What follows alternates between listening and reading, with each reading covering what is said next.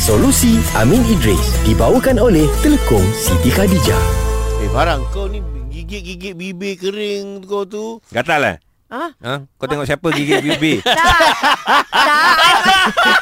Hei, Bibir kering, bibir Oh, kering. bibir kering. bibir kering. kering lah. Kau ni je ingat apa cerita filem ah, dulu-dulu ke? Kan? yang, ah, bibir. Ah, ni ha memang betul-betul gatal ni. Tak tahu kenapa. Agak alergik ke apa kan? Eh, Okey. Batal lah bahasa tu. Eh, serius lah.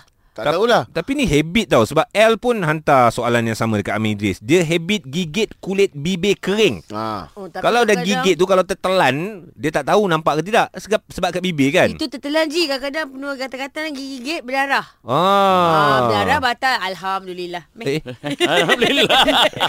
Contoh, contoh. Jawab, jawab, jawab. jawab, jawab, jawab ah, jawab batal dulu. ke tidak main Eh, gigit-gigit bibir ni? Kita bagi beberapa situasi eh. Okey. Ah. Ha. Kalau dia gigit-gigit bibir, lepas tu tak perasan tertelan, Ha. tak batal. Tak batal. Oh. Ni tak perasan eh? Tak perasan Okey. okay. kan uh, dalam hadis sebut rufi'al qalam malaikat dia mengangkat kalam dia untuk mencatat amalan tu kalau kita antaranya tak sengaja. Hmm. Okey. Okey.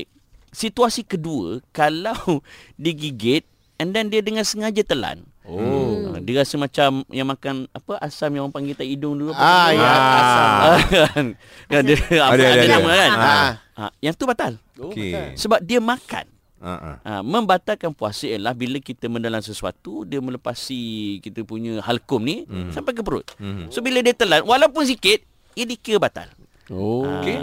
jadi kalau sekadar gigit gigit je tak telan lepas tu yang cebisan-cebisan tu dia terkeluar Buang. entah ke Ah. mana tak batal Ah. tak masalah Sebab habit ni kecuali susah nak eh, nak nak nak apa nak Nak hilang. Nak hilang kan. Hmm, kecuali Ha.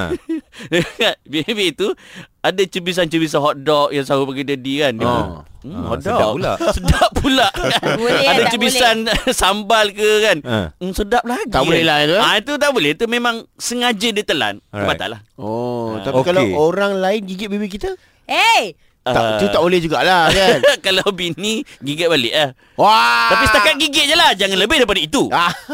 Faham? Tak faham? Sudah You know you know Macam mana tu maksud dia?